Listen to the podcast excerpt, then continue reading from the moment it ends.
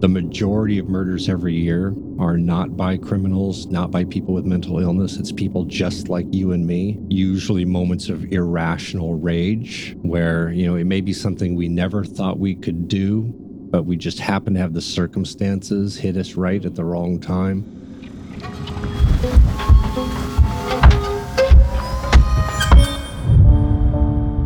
Hey everyone, welcome back to Dark House. I'm Melissa Fiorentino. And I'm Hadley Mendelson. If you're new here, each episode we dig into the backstory of a haunted house or otherwise notorious home and unpack all of the events that led to its eventual infamy. In our last episode, we discussed 657 Boulevard in Westfield, New Jersey, also known as the Watcher House. If you haven't listened to that episode yet, make sure to do that and then come back. If you have had a chance to listen, here's a quick refresher.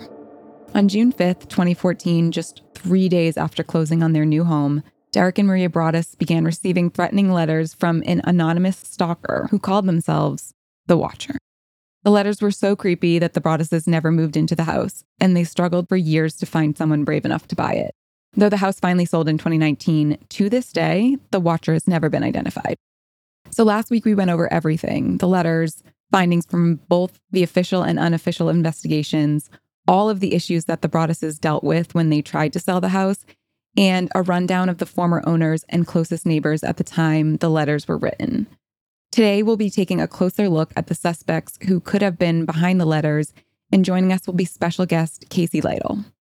Casey is a psychology and sociology instructor who specializes in conspiracy theories, deception, and murder. So he's going to help us hopefully get a better possible understanding of the mindset of the Watcher.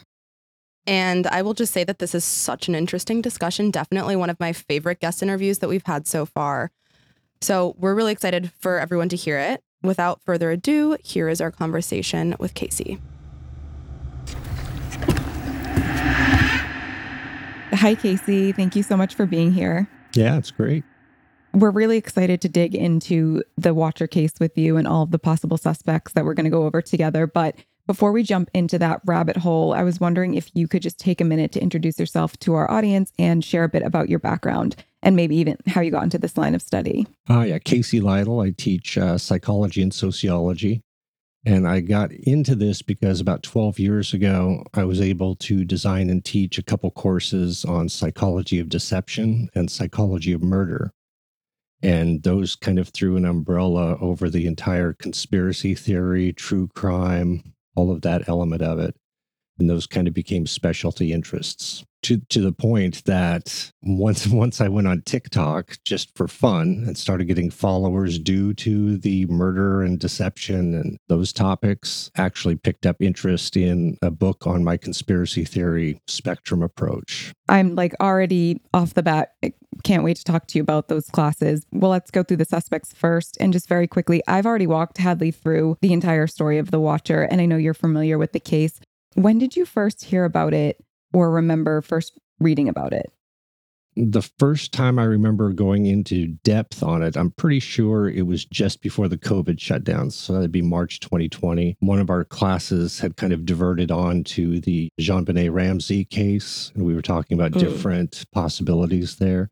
And a student asked me about this case if I thought the Watcher could have been a parallel that ended up not hurting kids, but could have huh. something like that. And I didn't know that much about it at the time. So that got me to start digging into it a little more. Okay. And safe to assume you've read the the cut piece. Yeah. Okay, great. I want to review the suspects together, both official suspects and then some unofficial theories that have circulated online. So I think we should start with the official suspects. And if we're starting there, I would say let's begin with the Langfords. The Langfords are the direct next door neighbors on the side of the house with the sunroom. So right under their guilty column, their house is one of the few possible vantage points that could have seen the daughter in the sunroom using that easel. Also, their house is obviously within earshot, so they may have heard Derek and Maria calling the kids names. Michael Langford, one of the adult sons in his 60s, was known for odd behavior like peeping into windows of homes being renovated. There's also the sister, Abby Langford, who came up as a suspect because she was working as a real estate agent. So detectives thought maybe she was bitter about not being included in the sale. Right. Pointing towards their innocence, we know that one of the envelopes had traces of female DNA, and they did test a sample of Abby Langford's DNA, but it was not a match. We also know that earlier on in the investigation, the Broadduses had sent the Langfords a letter claiming they were going to knock down the house, kind of hoping that if somebody in that house was the author of the letters, that they would incite a reaction from them, but they got no such response. But two other things that I want to throw at you guys before we chat. Michael Langford actually passed away in April 2020, and Reddit user Scotty Sleuth pointed out that in his obituary, Michael is described as a voracious reader. So this is the exact line. Mike was a voracious reader with a decades long Monday morning routine of walking to the Westfield Library to choose new books to read and return books from the prior week. And as a reminder, Robert Lenehan used that exact phrase in regards to context clues from the Watcher letters that they reveal about the author. When I found that, I was just like, that cannot be a coincidence, right? Full disclosure, I'm on the other side of that where I'm like, that's a common term. Hadley disagrees. And then the last thing I'll point out is that the Westfield Police Chief David Wayman stepped down in August 2018 after it was discovered that he was involved in a few controversies, including his own hit and run that was allegedly covered up with two false police reports written by Leonard Lugo, who was the detective on the Broaddus case in 2014. So I got to wondering it was something covered up here, especially given that when they ruled out the Langford family as suspects, they did not provide the reason of how or why they got there. Is that connected at all? Is there anything there that needs to be further investigated? Something that struck me early on, first in this case, was kind of how unconcerned the police seemed to be. And there did seem to be hostility, especially in this neighborhood, toward outsiders coming in, the new money coming in, and the threat they represented to the old houses. I mean, uh, when the house was purchased, first thing going on is construction people going inside doing some sort of renovation. Does that represent mm-hmm. that they're stripping out the soul of this house, you know, as I remember it, this and that? But to add another thing with Michael, and if he wanted to drop off letters at the post office, it's just a two or three block diversion from his neighborhood. Ooh.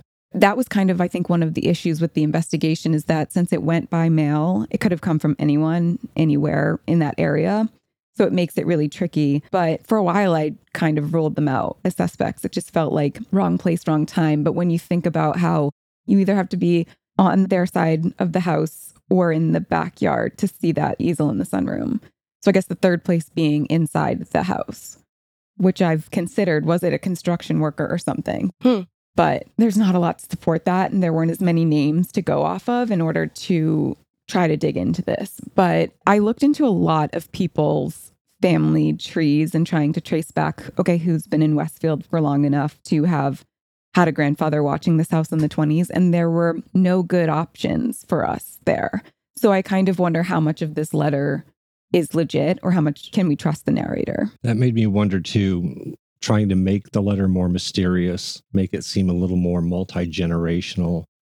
Uh, if you were trying to do a stereotypical creepy letter to freak people out and get them to move or to sell the house, uh, that kind of thing is, is exactly what you would throw into it.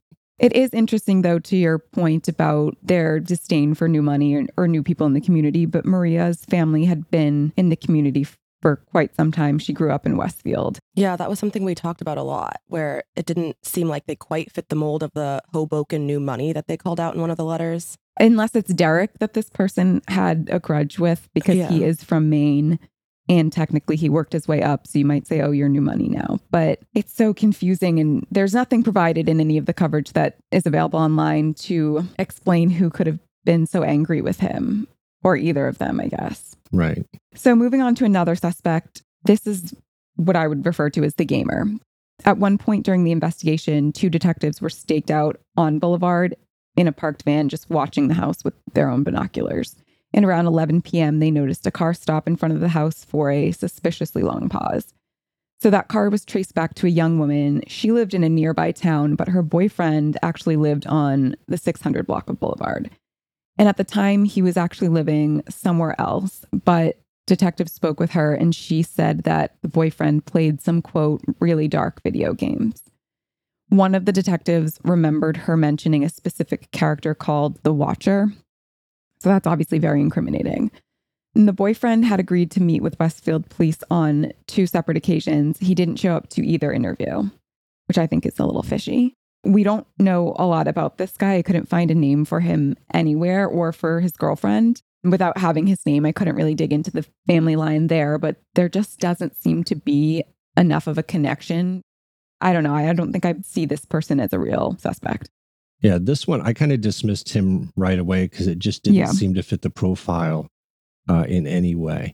And one of the th- things, the unique things that hit me that made me think it was an older person, they mentioned that the notes were typed, Mhm. which I assume means actual typewriter, and the double space after the period, which Yeah. you know people know about the double space, but if you're teenagers doing a prank, I'm not sure they would think to put in a double space because that's something you've never done if you learned keyboarding. You know, if you came up through that. Mhm. I will say, I remember being taught the double space. I actually don't remember when we shook it off. I just know at some point I stopped doing it. But I feel like, was it automatic in Word or something a long, long time ago?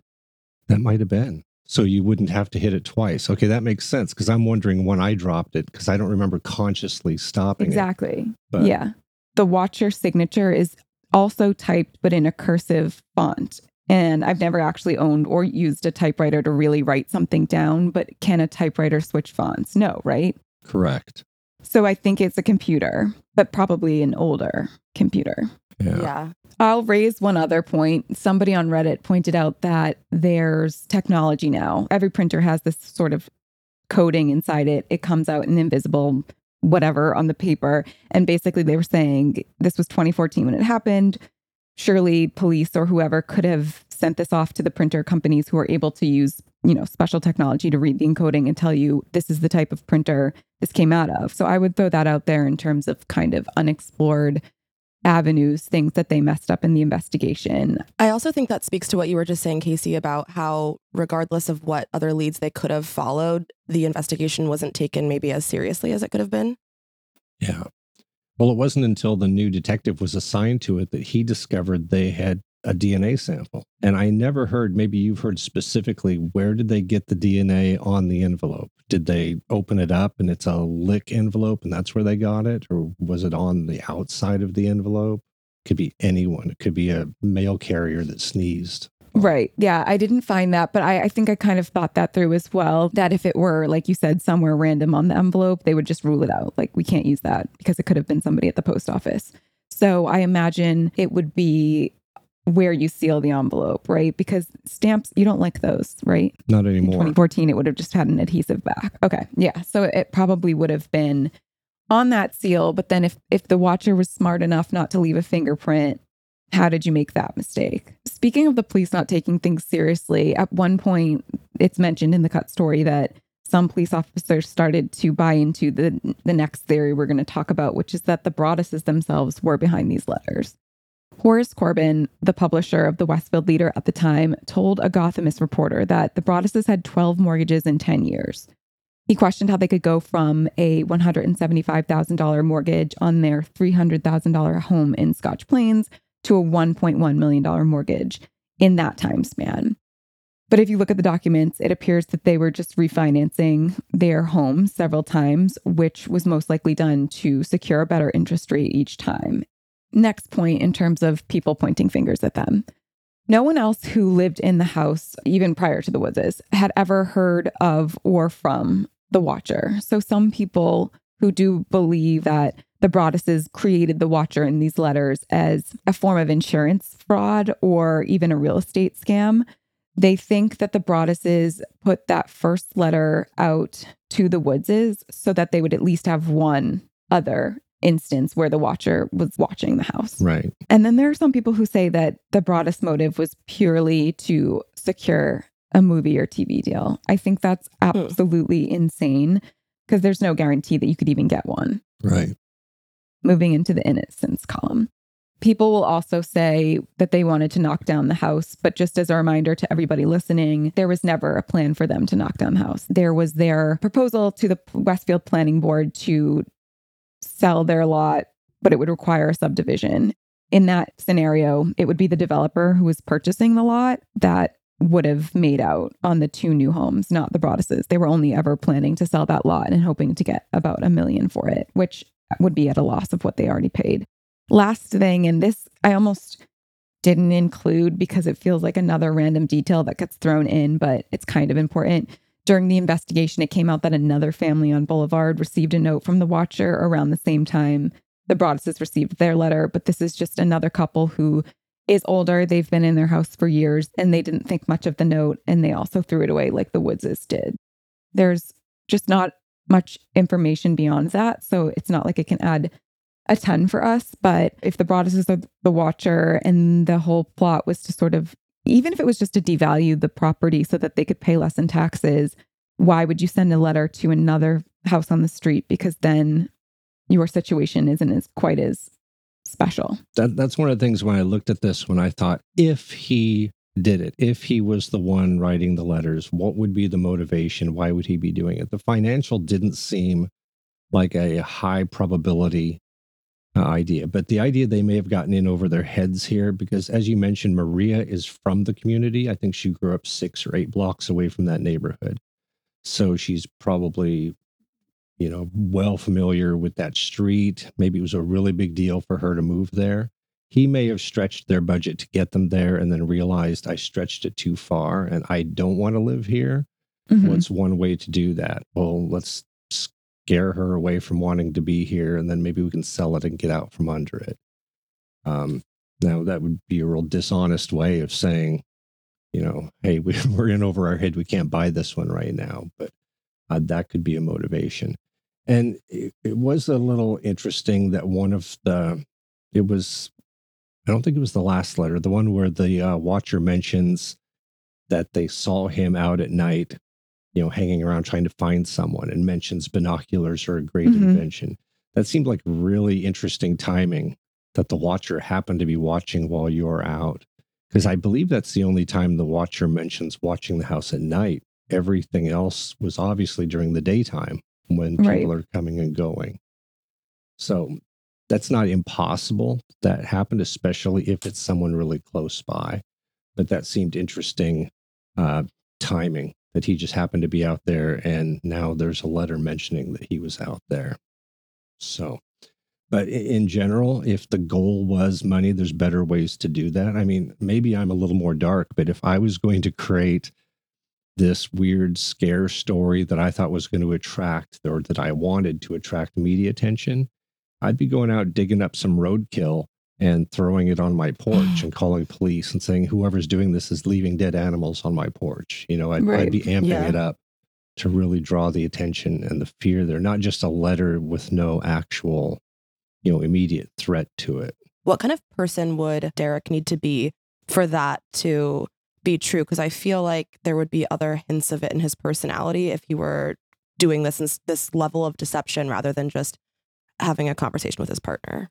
Well, he would be a classic traditional male stereotype role expectation where he's the provider and he needs to take care of the family mm. and he's going to hide any financial crisis because he doesn't want them to know about it. A dark parallel there is, I mean, that's where family annihilators come from when they have mm-hmm uh, financial trouble that they don't tell anyone about. And the family annihilation is in their mind saving the family from some terrible outcome, right? Because it's my job yeah. to take care of you and I can't, and you're going to be humiliated or suffer or whatever. He would seem to be um, that kind of pattern. Which culturally would be in line with, I saw on that you'd posted about something similar to John List, which was just, I don't know, a five minute drive away. Yeah. So I wonder if there's something culturally in that community. Do you think, though, looking at the letters, there were any hints? I didn't get that sense from the sorts of threats, like you were saying. Right. It, it was, it was creepier uh, insinuation, at least the up until the last letter, which uh, definitely seemed to be more directly threatening but it hmm. did just seem almost a passive attempt to be really creepy and imply threat without directly saying it. You know, talking about the kids, but not saying I'm going to, you know, do anything to your kids. And um, what was it, the fresh blood or the new blood? Young blood. Yeah, young blood, which is another thing that made me think old person because they're going to think about that.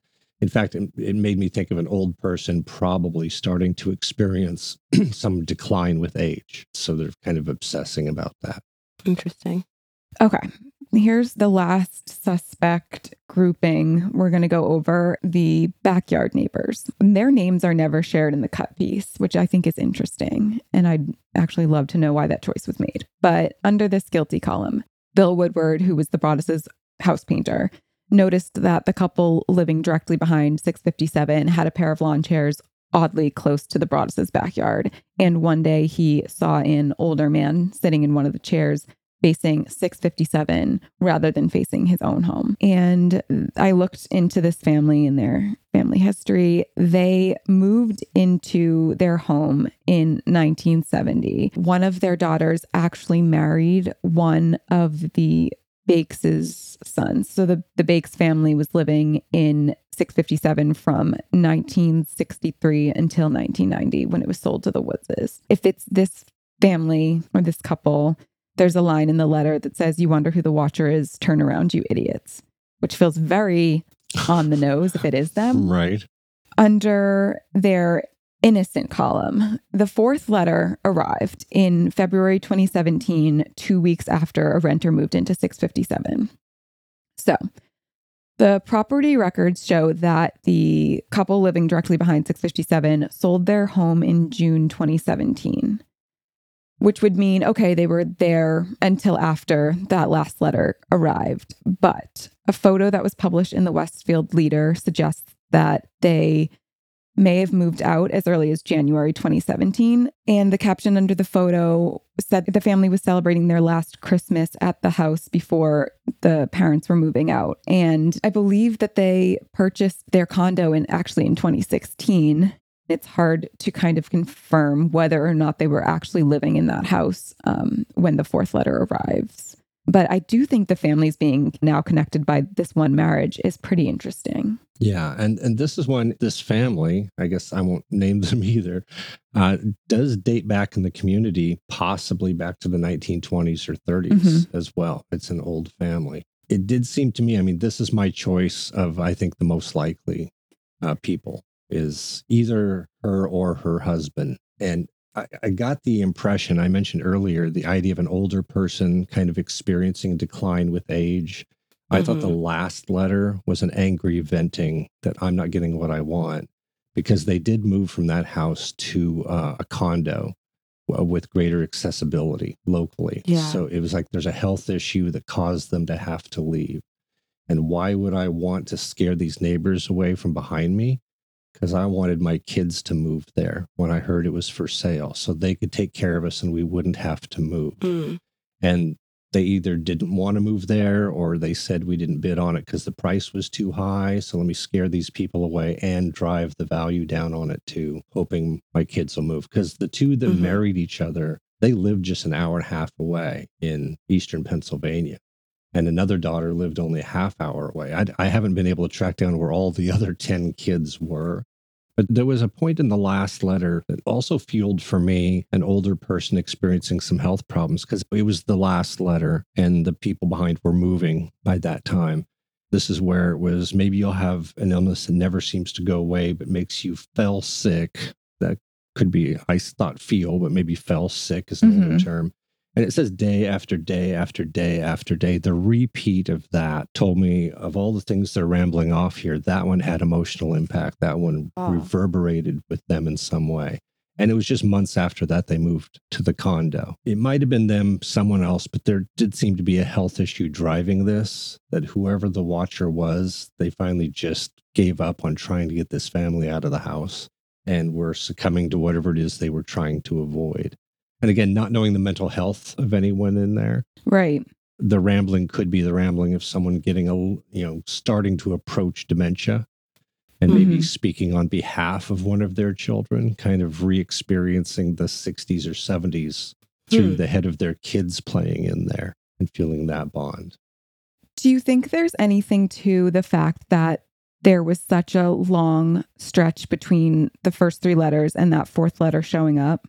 That that kind of struck me too that there was that gap and it seemed like it was a waiting for something to happen And then the fourth letter was because it's not going to happen. And here's my angry venting, because that was the one that sounded most threatening and most angry uh, compared to the others. The others were trying to be creepy. This one is really trying to be more directly scary. Something's going to happen to you, and you're not going to know when it's going to happen. So it did seem like the last jab taken at them. It's Kaley Cuoco for Priceline. Ready to go to your happy place for a happy price? Well, why didn't you say so? Just download the Priceline app right now and save up to 60% on hotels. So, whether it's Cousin Kevin's Kazoo concert in Kansas City, go Kevin, or Becky's Bachelorette Bash in Bermuda, you never have to miss a trip ever again. So, download the Priceline app today. Your savings are waiting. Go to your happy place for a happy price. Go to your happy price, Priceline. There's one part in the cut piece that, when I was rereading the story this year, was what kind of sparked the idea in my head to reach out to you and have you come on as a guest. So I'll read it to you guys.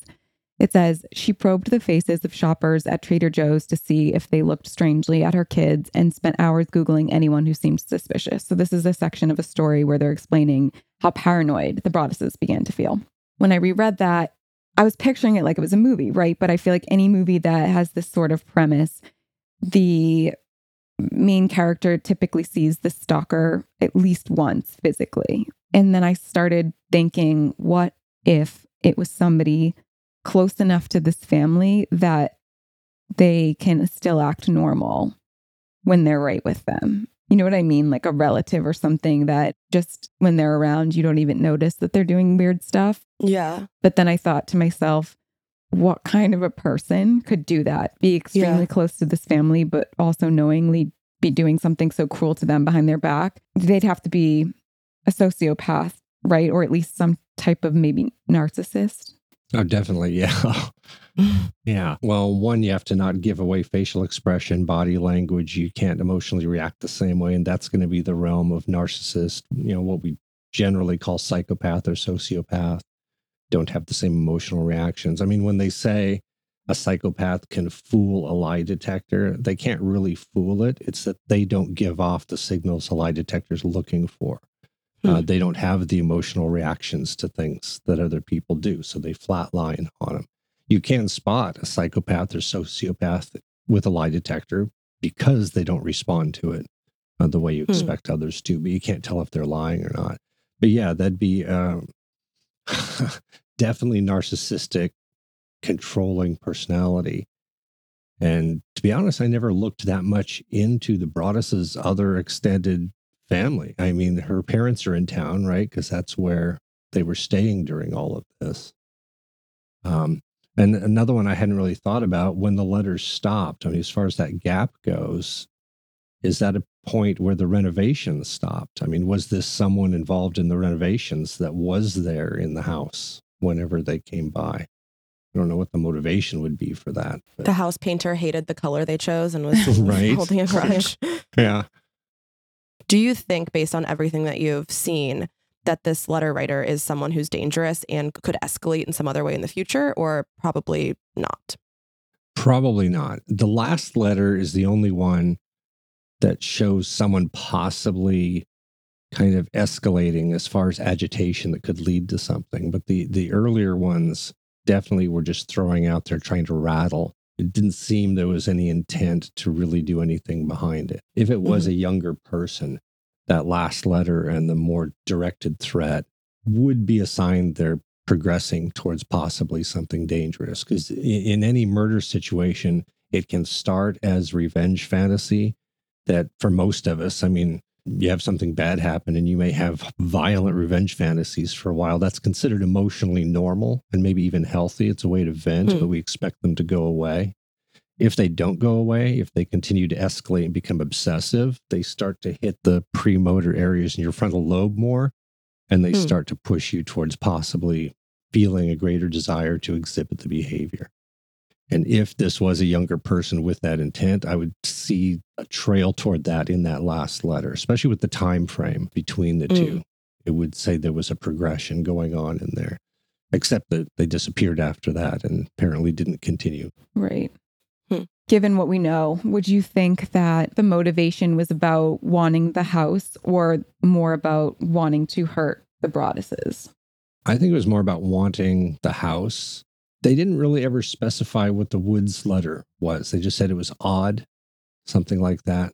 It would have been nice to know the detail of that if the watcher was frustrated they were selling or knew they were selling or whatever price was. I believe it said something about thanking them for taking care of the house, but nothing specific, especially because they threw it away. Yeah, I think they wanted them out of the house, didn't want them in there. Not necessarily a vendetta against them, although it is possible because Maria was from the community, could have been some anger, some vendetta there.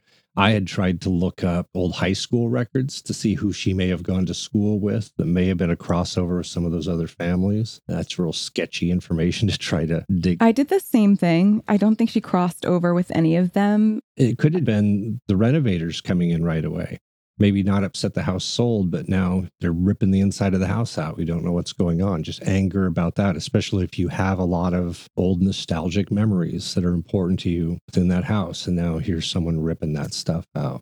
Definitely. It's such a hard case because I feel like it could go any way. I wanted to ask which of the suspects slash theories that we've discussed today do you think is the least likely?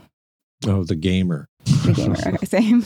Toss him right out this started in 2014. It's now 2022. Do you think the Watcher will ever be found?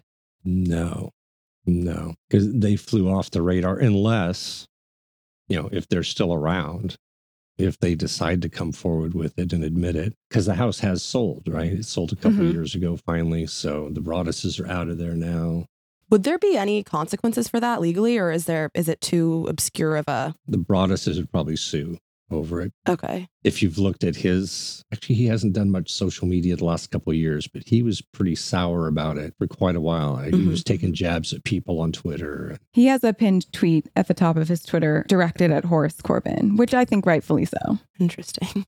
If I was him and that happened to me, considering they were going after charges against the Woodses, if someone finally came out and admitted it and I took a loss on that property, yeah, there'd be a reason not to say anything unless it's a person who on their deathbed is going to leave a final confession. I was the watcher. Here it is. Could be a while before we hear that. Yeah. So that line in Michael Langford's obituary, which side do you lean on? Because Hadley and I completely disagree on it. Ah, uh, it is interesting. It's put in there after that line was publicized, being associated with the watcher. That does make me wonder if someone tossed that in there. And it brings me back to old families in the community, so many around there. That kind of thing can become very self protective. The way the police kind of dropped the Langfords and the lack of attention that the family behind them got. I would have thought there's your number one and number two suspects. Who else could it be? Why are the people behind not getting the same attention? Well, they've been in the community for decades. They've got 10 kids, and you said something like 750 grandchildren running around in there that could be a lot of community influence. So I think the yeah. police probably realized at some point, okay, we've cleared this family next door. This is just old families that are upset that these people are coming in, possibly tearing up houses or threatening the old mood of the neighborhood. They're not going to hurt anyone. So we'll just pay lip service to the Broadduses and just drop it. It sounds a little small town cop, but I could definitely see that kind of thing going on especially Derek not having roots in the community, even though Maria does. Husband doesn't, and he's the one making a bunch of noise. He's the mm-hmm. one getting angry at police and trying to do his own investigation. Definitely an outsider stomping on your toes in there. Yeah. It is super curious that they never mention either the Broaddus's own investigation or the police investigation looking at that couple directly behind. And just to go back to Langford's for a moment, no one ever asked about the 93 year old mother. I mean, is she kind of getting a little long in the tooth and maybe a little dementia? Is she writing letters, giving them to her son, and he drops them at the mailbox on Mondays on his way to the library? Right. No one ever wondered what's going on. Which bedroom is hers in that house? Did she have a view out over to that side? But for all we know, she may have been creepy Bette Davis, just yeah. hidden off in her room, you know, and no one talks about her. She yeah. passed away just a couple months before her son did, I believe. Yeah. Wow. So, you made a TikTok video discussing whether or not mental illness is a requirement for somebody to commit murder. So, I would love to hear more of your thoughts on that and tying back to the watcher, whether or not you think it could be a requirement in stalking and harassing. Oh, absolutely not a requirement in stalking. To just foundation it with the murder thing, the majority of murders every year are not by criminals, not by people with mental illness. It's people just like you and me usually moments of irrational rage where, you know, it may be something we never thought we could do, but we just happen to have the circumstances hit us right at Hmm. the wrong time. And there it is. That's the majority. 75, 85% of murders every year are family, friend, acquaintance murders. Meaning, if you were killed today, it's very likely you'd know the name or at least recognize the face of the person who did it. That is terrifying. And of course, if you're a woman in our culture, your single biggest threat demographic obviously is current or former intimate partners. oh, God. And the recent overturning of Roe Wade, that Yeah. threat increases during pregnancy and for about nine months to a year after pregnancy. Doesn't it double that for women of color who are pregnant too? Yeah, that's a rough one. Now, when it comes to stalking, that kind of obsessive behavior, you've got the hormone drives there. It- basically, the reproductive drive. I mean, there's Mm. two primary drives in the body that try to take you over survival and reproduction. Right. We know the fight flight response just kicks in. What we're not really aware of so often sexual arousal changes your cognition. It alters the Hmm. way you perceive other people. It alters the way you perceive your own behavior. It wants you to engage in that act and it drives you toward it. And so you could put that on a spectrum from, you know, sexual arousal prior to sexual activity all the way Mhm. to just the beginnings of attraction, finding someone attractive, that kind of thing. So there's a hormone thing when it comes to that. And like they often say, the difference between stalking and a relationship is whether both people know they're in a relationship or not Hmm. right? Wow. If you do, it's a relationship. If you don't, it's stalking. Huh. But no mental illness required. You just need that feeling of emotional attachment, and you can develop jealousy without the other person needing to be involved. And then jealousy is more of a hormone drive, more of an obsessive drive. Anyone can experience uh, jealousy in lower levels. It is probably normal and possibly a healthy indicator of the attachment. But too often we get it up into obsessive areas that become dangerous, controlling, but no mental illness is required for that at all. You just need high emotion, Wow. especially if you're more on the impulsive end of the spectrum. If you have problems with impulse control anyway, you're going to have problems with any of those other Hmm. drives. So, yeah, it wouldn't be necessary for that. The Watchers stuff would not require any mental illness or dementia or anything like that.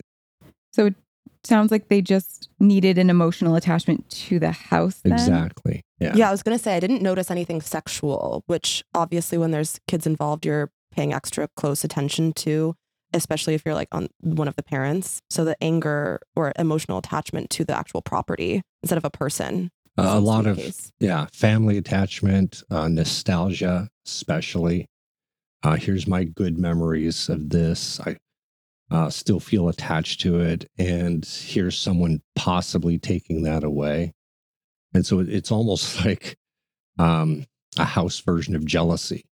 Hmm the kind of duty and obligation of an aging person who talks about the generations and kind of the fear of a lack of a legacy stands out to me. every old generation feels the ones after them are going to hell in a handbasket. And they Mhm. forget that when they were younger the old people thought their generation was going to hell in a handbasket so. Yeah.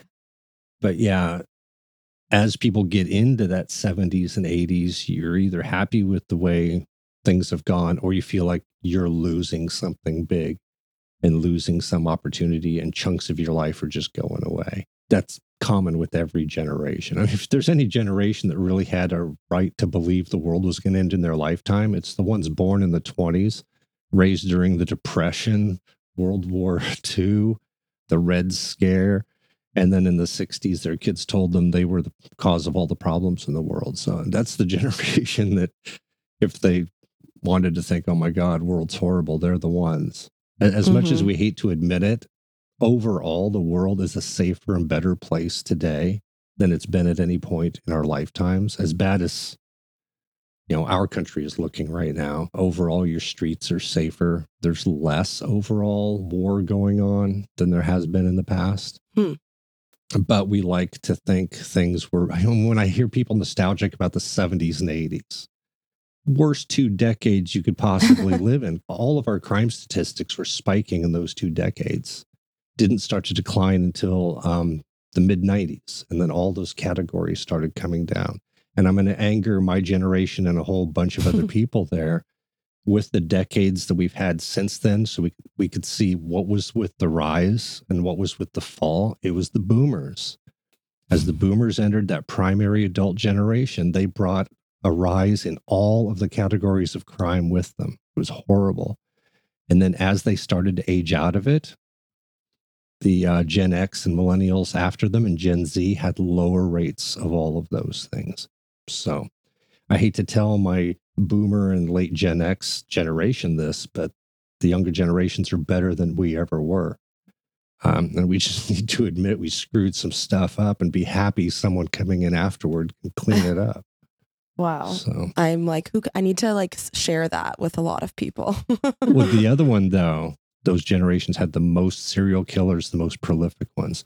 As the murder rate dropped in the 90s, we started seeing serial killers drop off. wow. What what was it that that generation messed up that would allow for such a rise in serial killings? Total entitlement. I mean, as much Wow. as they like to say, we learned to work for what we have. No, you didn't. You were born after World War II in a booming economy where everything was great. Wow. Um, there's a reason why parents in the 50s thought the kids in the 50s were the worst, most spoiled generation ever because they didn't, their idea of working hard was nothing compared to their parents who were living through the Great Depression. So you basically had everything handed, or not everything handed to you, but it was easier to access what you needed to. And I shouldn't say for that entire generation, specifically if you were a white male you know, you're in the cash machine blowing money around at you all the time. Uh-huh. Today, the cash machine's gone. You know, they took it with them. So, Yeah. Do you think there were any psychological trends going on that would spark so many? Let's be honest, it was mostly white men, right? Com- becoming serial killers, or would you say is it just that because crime is so under control now, you just don't see it as much? oh boy, I got to do another plug here because I actually do have Go a book it, out called. Psychology of Murder, where I talk about this kind of thing in it. You can see a progression that was more common in those decades around the uh, baby boomers Mhm. where parents actually weren't that involved. They weren't as involved. We like to say, oh, my parents trusted me when I was little. They didn't ask where I was going. Does that mean they're great parents and trusting parents? No, it may mean they didn't give a damn that they were not involved. Even with serial killers, you can see where they started out like any of us and they started a gradual progression in a bad direction that was never interrupted or derailed in some way, which in normal hmm. development it would. Jeffrey Dahmer became fascinated with dead animals and bones when he was four, and he saw his dad pulling some dead carcasses from under the house. That was never directed in a positive way. He was Hmm. just allowed to keep progressing, and his parents were not involved. He was also, he realized he was homosexual at a time and in an environment where that was demonized. So he couldn't tell Mhm. anyone about that. He had to hide that nothing stopped him, stopped that progression from going in a bad direction. And we like to think, well, the whole idea is some people are just born bad. We have no evidence for that at all. Mm. If some people were just born bad, the rate of those bad people would be consistent over time and across generations and across culture, and they're not. Serial killers were primarily a product of post World War II United States, as far as the bulk of them. Specifically, United States. That's fascinating. Yeah, don't we have the highest rate of serial killings? We do. And obviously, mass shooter, school shooter, hmm Yeah. family annihilators. We're number one all over the place in the murder category. We're good Yeah. at hurting ourselves and each other. That makes me feel a little bit more validated in terms of why I have a fascination with trying to understand it. If it's around us this much, then of course we are trying to unpack it. And I also am curious in terms of values and behaviors, I notice a thread of repression within domestic spaces. You were saying the parents weren't monitoring it and intervening, but is there also an element of just pretending everything's okay all the time? The 50s was that model, right? Yeah. Doesn't matter how bad things are, keep it in your home and don't talk about it. Hmm. There was the book and the movie Peyton Place that came out in the 50s. It had affairs, incest, alcoholism, and a local small town doctor performing an abortion on a girl who'd been impregnated by her dad. Scandalous stuff, right? For the Mm-hmm. 50s. Every little town in the US thought that author was secretly from their town because they said, I can tell you who they're talking about in here. oh, wow. And we tried to think, oh, that's really uncommon. That's just a weird thing in my town. No, it was extremely common, but we just Mm. didn't talk about it. That's why you didn't hear about school shootings in the 50s and 60s. They happened, but they got very little coverage and never got national coverage uh, until Columbine. Columbine was the first of the information age 24 7 news cycle Yeah. and that really took that off. Child abductions, you didn't hear about it. It was just what happened to Johnny at school. Oh, his parents moved. No, he got abducted and no one ever heard from him again. But we're not going to tell you that because we don't want to scare you and scare the community. So, yeah, we're going to pretend everything's okay. And when you Wow. don't talk about something and don't address it, you secretly endorse it, kind of backdoor endorsement Yeah. and those things just go on. It was amazing the resistance we got when we started telling parents you can't beat your kids to the point that you're putting them in the hospital, that you don't actually own your children, you're the caretakers of them. Because if Mhm. you screw it up, then when they turn 18, the rest of us have to deal with it. So we should have a right to say you can't beat them. Then, when we studied child abuse, we started to realize oh my God, domestic abuse overall is a problem Yeah. guess what? You can't beat your spouse till you put them in the hospital either. And people are just screaming, "Oh, my rights! What happens in my home is my business." My God, Mhm. who who would think that you would get such resistance to being able to hurt your own family? And that's another part of the bad generation is that domestic violence is driven by insecurity and unrealistic gender expectations that the person can't live up to. When we talk about toxic masculinity, we talk about mostly its effect on other people. We don't talk about what the effect on the person who's doing it and why they're having that experience. You got these Mhm. unrealistic expectations. And when they say people that we have feminized boys or whatever they say it is today, we actually have the opposite problem. As women have demonstrated greater ability to do anything else that we used to say were male only professions, instead of men just saying, yeah, you can do that, we have escalated the masculine expectation far beyond what is normal for most people. And that's where you're starting to see the incel population increase. They're Wow. becoming more of the school shooters and the mass shooters because they now have a goal they can never reach realistically. Wow. People will show the Edward and Jacob from Twilight, the wussified boys, this and that. Mm. But look at the men in action movies. You have to be ripped now to be masculine. You go back to the 50s and 60s, the masculine men, they had dad bods. Didn't have to be physically ripped, but today you need to be physically ripped. Fascinating. Yeah, I just did my rant there. So. No, that was very enlightening. I agree with all of it. It's helpful to hear it in this concise presentation that you just gave us. So thank you. Hearing about the classes that you do teach, I want to sign up for all of them, but I wanted to ask do you have a favorite course that you teach? Two, the psychology of murder one that I mentioned, because that's a Mhm, fun, mhm. dark topic, and I always get people really engaged in it. And the other one is human sexuality. And I love that one because it hit all the gender topics, gendered sexuality. It hit all the sensitive stuff. And the whole goal for me of that one was making people comfortable talking about something they're otherwise uncomfortable talking about. And I always loved hearing students by the end of the quarter saying, I can talk about these things now. And I didn't know you could talk about them before. They even say the weirdest thing first day is here's this old guy up here using words I would never hear a teacher say. And he's just using them like they're okay and normal. And by the end of the quarter, they've habituated into that themselves. I do kind of shock and awe the first day. I put some images on the board that are a little more than what they're ready for. I'm kind of trying to shake some people out because there's always a waiting list for it. But that was always a fun class. It sounds like it's really important to be normalizing a million things, but definitely a more conversation around gender, just given what we were just talking about. Yeah. It always gets them when I say everything in this class we're going to put on a spectrum. even biological sex itself. We Mhm. can put on a spectrum from fully formed male to fully formed female. And what about that middle? You can have a dead center on that scale that cannot be identified by gender, by chromosomes, by physical reproductive system, because there isn't any. You can Mhm. have the mosaic pattern of chromosomes. When people say it has to be one or two, where do you put the middle? I mean, you've got a big ground in there. My guess would be that most people have some hesitation around that because their need to categorize things just helps the world feel like a cleaner place or an easier place to understand. Good, bad, right, wrong, boy, girl, whatever it is, we hate gray areas. My therapist told me once, she was like, there are no good or bad people, just people who do good and bad things. And she also was telling me the world is not black and white. So you're going to have to like learn to see the gray. I love to spray gray around a classroom throughout the quarter and just see the confusion. Totally. Hashtag spray gray. Um, do you have a favorite true crime case that you teach or just one that you've looked into yourself? I don't have a favorite. The one that I get asked about a lot, I mentioned this right at the beginning, was the JonBenét Ramsey one.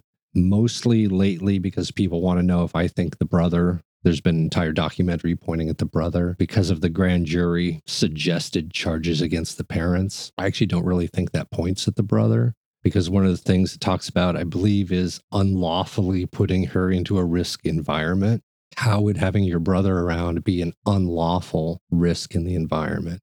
I'm not saying this is what happened, but this is one of the other things that I suggest as possibilities of what happened that would fit the grand jury things is that the parents were somehow involved in kind of a sexual molestation network involving their daughter and other Mhm. kids in these pageants. And so they know who likely killed her, but they didn't want to reveal it because that would also reveal what they were involved in and what they had been doing. So they kept quiet, and it was probably someone in the community that probably had some connections that was the one. That's one of the ones, like all of these that get true crime attention. There are things that don't make sense, there's puzzle pieces that don't seem to fit. And you get some people that seem to be the obvious culprits, but they don't get charged. And that's mm-hmm. what draws people wanting to bring the theories in here. The Gabby Petito Brian Laundrie case while he was mm-hmm. missing. Is he in Mexico? Is he in the Appalachian Trail? Is he a serial killer? Did he kill these other Mhm. people?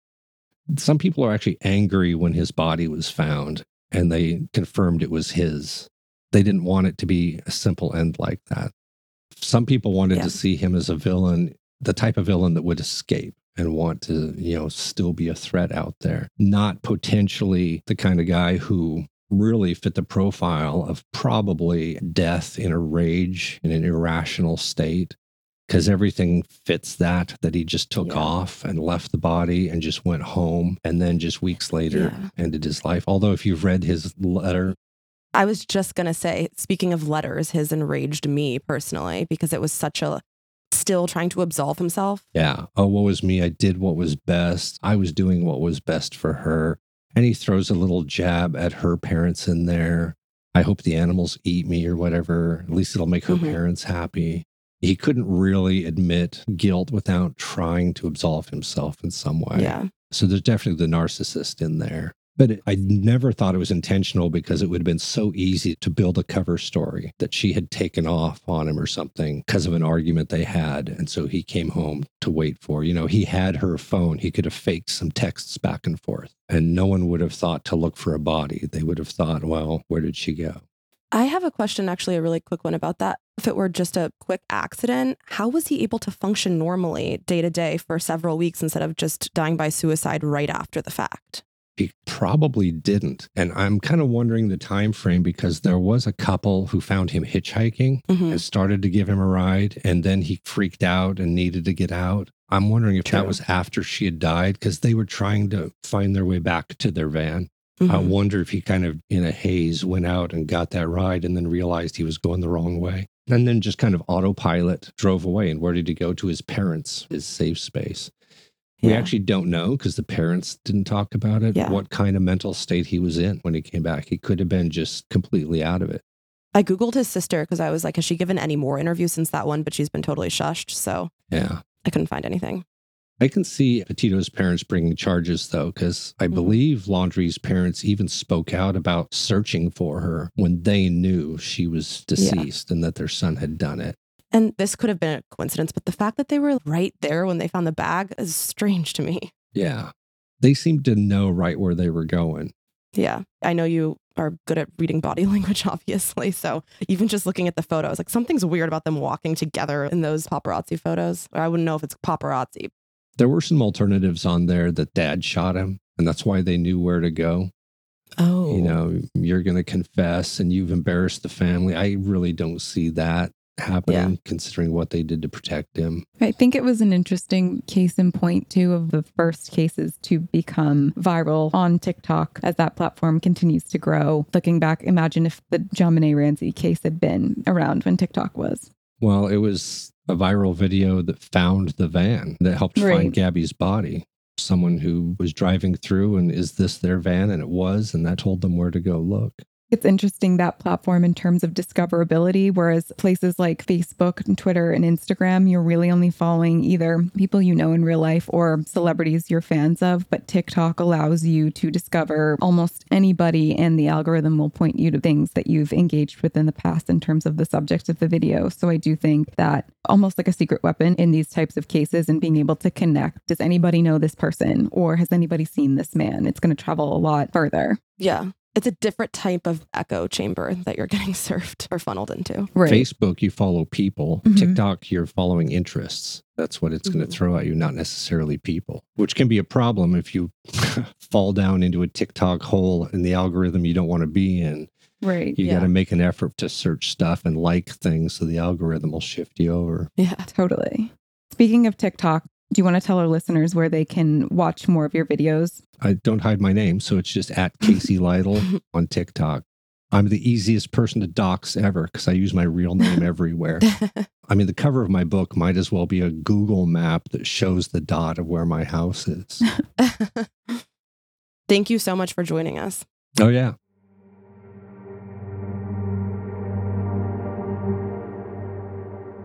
Is it me or did we just cram an entire college course into an hour long call? I feel like I just learned so much. I know.